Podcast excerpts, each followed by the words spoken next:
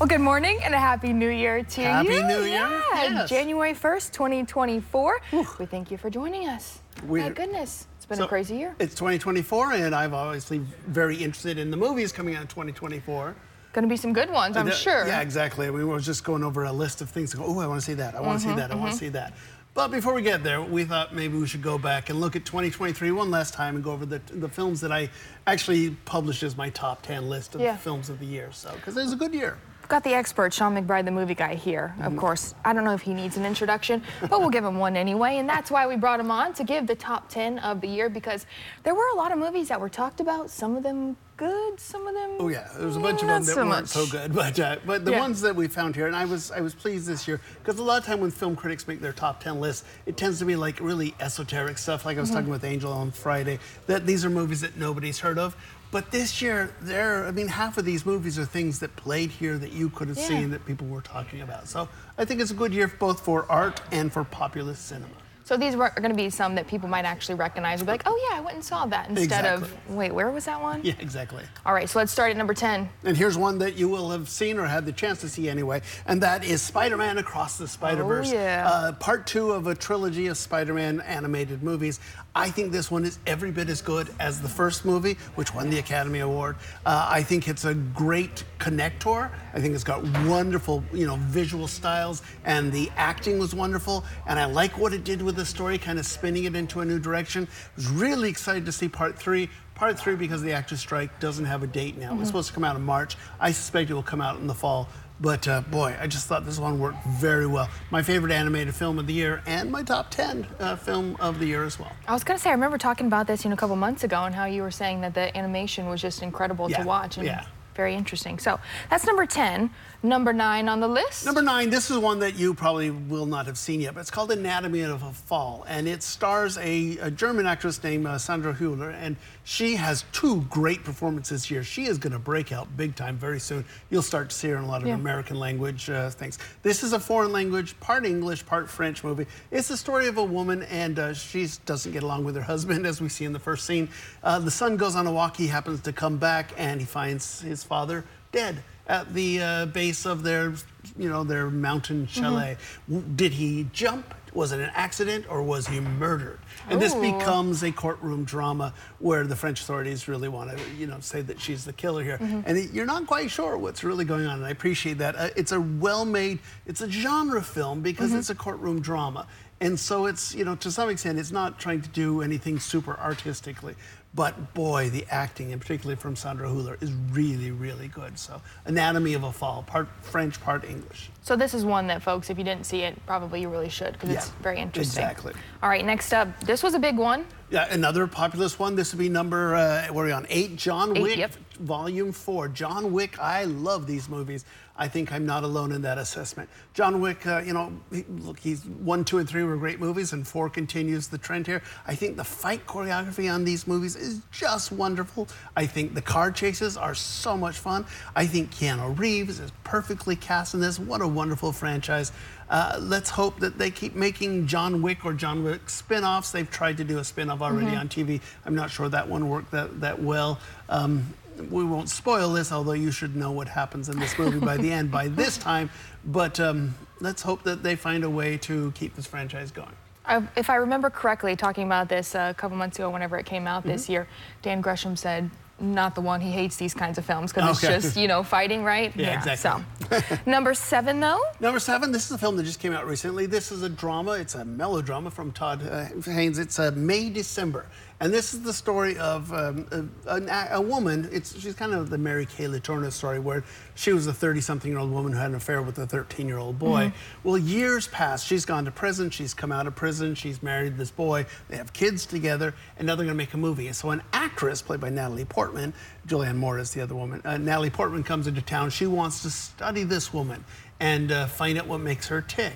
And so it's the story of these two women kind of having a battle of wills because obviously the the woman at the center of the scandal wants to color it to make herself seem less evil, less she's a pedophile, you know, stuff. Mm -hmm. And then the actress wants to get underneath her skin. Both women are kind of monsters in this. It's kind oh. of fascinating. It's a nice standoff. You don't see that often. Exactly. Yeah. And then Charles Melton, who plays the the kid, now grown man, uh, he obviously has some scars that were never, you know, processed Sure. and such. It's, there's a scene there where he's just watching a high school graduation.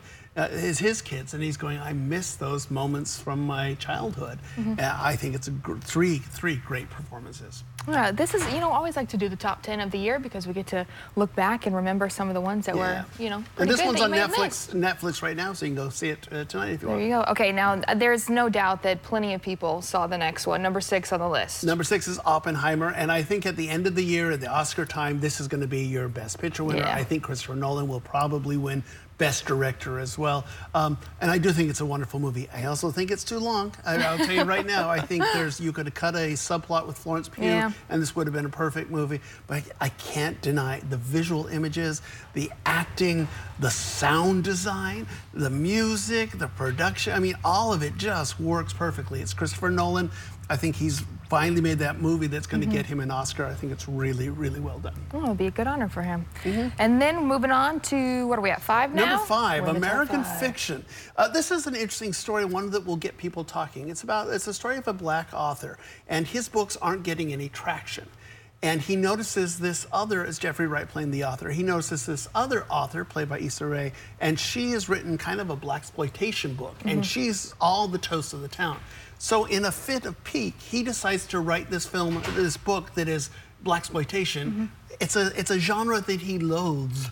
And nevertheless, his book suddenly becomes the instant bestseller. Oh, and the more he leans into stuff that he hates about, you know, black culture, the more successful it is. Mm-hmm. And so it's a sly, sly, very dark comedy here. I think great performances. Like I said, it will get you thinking. It's a story about culture and race and how we relate both extra within the races, but also Mm-hmm. within the black race. I thought I thought it was really, really well done. Okay, and then now we are approaching, what is this, number N- four? number four. Oh, I know this one. yes, uh, well, what is it? It's Barbie, of Yeah. course. Uh, look, Barbie, uh, you and I were talking earlier that I, I think the thing that American cinema does best Mm-hmm. are the genre pictures, the, the craftsmanship, not necessarily the high minded art films, but Barbie is a nice melding of both. Craftsmanship, obviously on display here. I mean, Yeah. the production design, you are living in a Barbie Oh, world yeah. the acting, the music, the sound, just the feel of this movie. But at its heart, there's a lot of art on display here Mm-hmm. as well.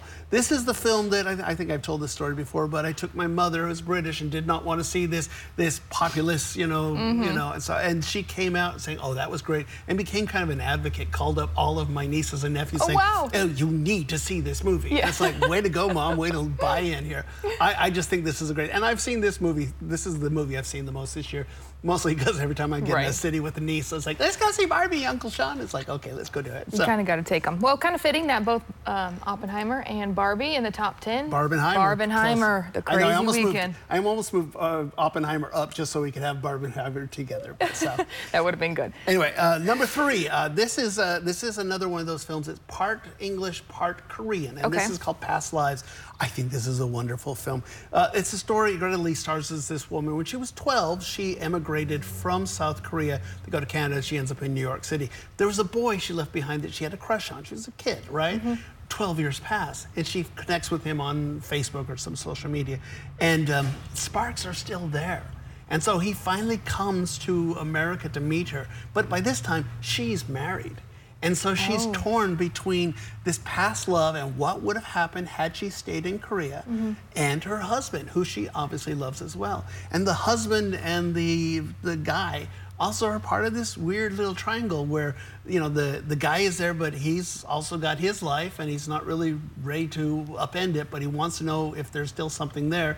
But also the husband knows that his wife needs to process these feelings. And so I just think this is a really messy romance. It's very sweet. I like the way it ends quite a bit here. Um, an adult romance because it's not all oh everything has to end with a wedding. Yeah. It's it's genuine issues of longing and you know just trying to figure out okay did I make the right decision when I was younger. Yeah. This is a really good movie. Uh, this is my favorite foreign language film. Part of it's in English, a lot of it's in, in Korean. Which really has kind of taken off this year, I think, whenever it comes to subtitles and getting involved in Mm-hmm. Yeah, that kind of stuff. yeah, Make it a little bit easier this year. And then we're at number two. Number two, this is probably going to be the film that's most divisive on the list. This is called Poor Things. This is Yorgos Lanthimos, who's a Greek director. Uh, it's Emma Stone. She plays a woman, And so it's her in her adult body, Mm-hmm. but she, her mentality is going to go from that of a toddler to a child to a teenager to a grown woman over the Oh. course of this movie. Okay. And so it's a fabulous performance here. Um, I will tell you right now that you know when she gets to those teenage years, she is a very randy young woman. Mm-hmm. So it's got a lot of sex and a lot of nudity in it, which is going to be the thing that a lot of people will um, Sure. struggle with. But that being said. Boy, visually, this is amazing. It looks like a Frankenstein movie. There is Yeah. certainly Frankenstein stuff going on there. But visually, the worldview, it reminds me of those old German Expressionism films. You know, if you remember, of course, from the 1912s. Mm-hmm. Oh, yeah, but, yeah. Uh, but I think it's just visually stunning. I think the performances are great.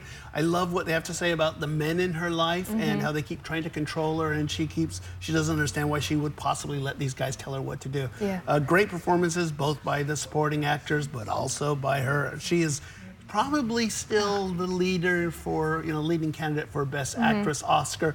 I think we think that um, uh, Killers of Flower Moon is, is overtaking her, but boy, a really good movie. Man, Emma Stone is great. Okay, and then number one. Yeah, here we go. We need a.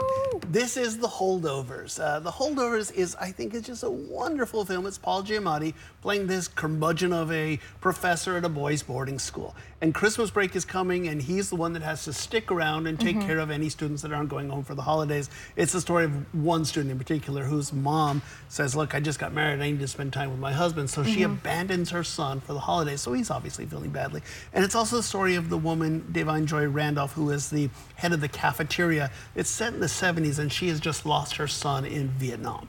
And so you have these three people who should be very caustic, mm-hmm. and they don't get along together at all. But uh, they form a little family for the Yeah. holidays, and I found that so sweet. Yeah. In a bickering, you know, we kind of are going to argue all the way through this, but we obviously care for each other and willing to, you know, put life on the line, you know, for this. Um, it's rated R. I don't think it should have been rated R. It's rated R for profanity. There's a lot of F bombs Okay. in it. Uh, this is this actually feels like a PG, you know, that sweetness to it. Um, but like I can say, there's, no- there's no, there's not sex or nudity or anything like that. It's just the profanity that pushed it over the top. And I think some people will appreciate because that's how they would have been talking back then. But uh, like I say, I just thought this was a good spirit. I love the performances. Da'Vine Joy Randolph, in particular, has you know all the awards so far. She's been winning every supporting actress award. Yeah. Uh, so she's the leader for her Oscars. I think Paul Giamatti, who was famously snubbed for the Oscars, did not get a, a nod for Sideways. I think he's finally getting his chance to shine. I don't think he'll win, but I think he certainly deserves it here. And the kid is a kind of a breakout star here. Uh, you know, it's just a good performance from, like I say, a trio of really good actors. And I loved that it was just a feel-good movie. I came Yeah. out of that just smiling, going, "Oh, I want to watch that again." You know, so. Okay, well, that's Sean's top 10 for the year. Yeah. Be sure to keep an eye on that, of course, during award season and see, I'm sure there'll be plenty of them that are Mm-hmm. There you taking home some awards. Thank you very much, Okay. Sean. And Merry uh, Happy New Year. Happy New Year to you as well.